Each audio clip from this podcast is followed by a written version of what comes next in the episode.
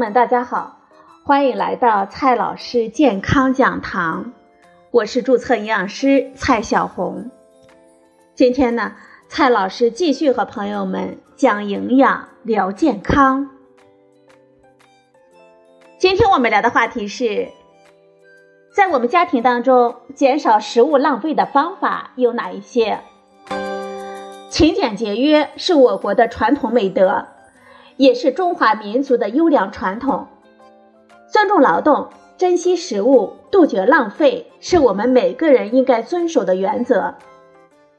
然而，在现今的社会，对于家庭而言，或者是出于吃新鲜的食物、保证食品安全的考虑，或者呢是食品的储藏不当等原因，食物浪费的现象还是比较普遍的。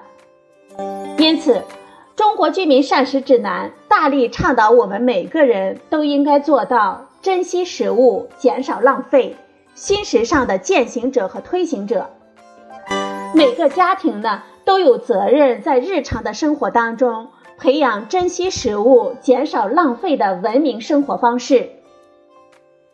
家庭减少食物浪费呢，可以从购买食物、合理储存、加工烹调。在外就餐等几个环节来采取有效的措施。先来看第一个措施：按需购买食物。在我们家庭当中，我们要制定膳食计划，按需购买。购买食物之前，我们应该先结合我们目前家中现有食物的情况，制定合理的购物清单，做好计划。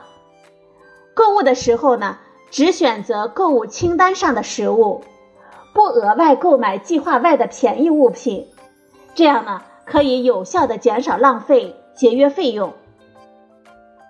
购买食物的时候，我们应该考虑我们就餐的人数、每个人的食物喜好等因素来做好统筹，按需购买，控制好总量，这样呢。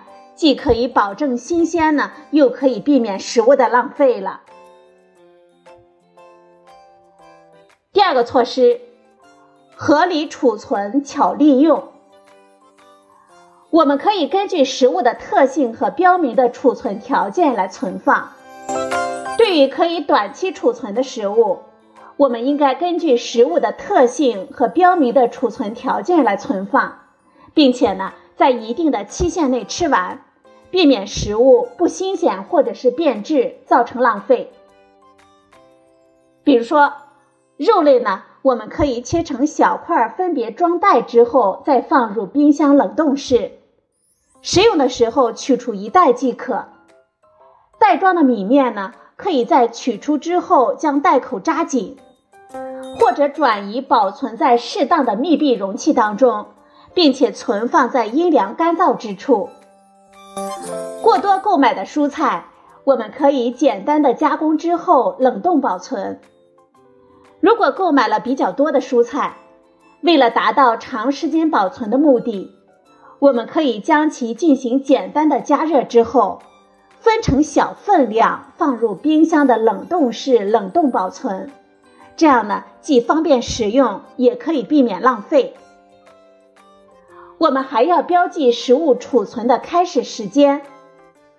为了能够很好的把握食物储存的时间和期间，我们建议呢，在储存的包装袋上标记上储存的开始时间，这样呢，便于我们提醒自己尽早的吃完，减少浪费。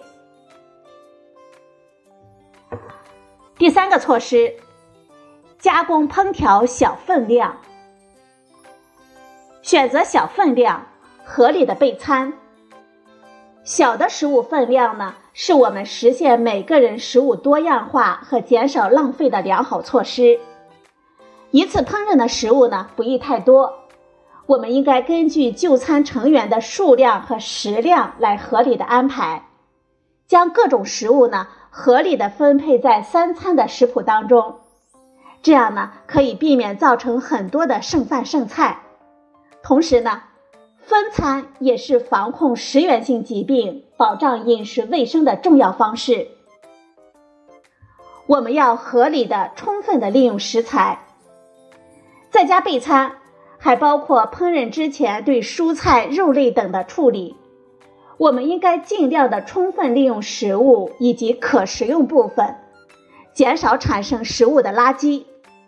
比如说，我们可以将西兰花的茎切成薄片，用于煮汤或者是炒菜，而不是将其扔掉。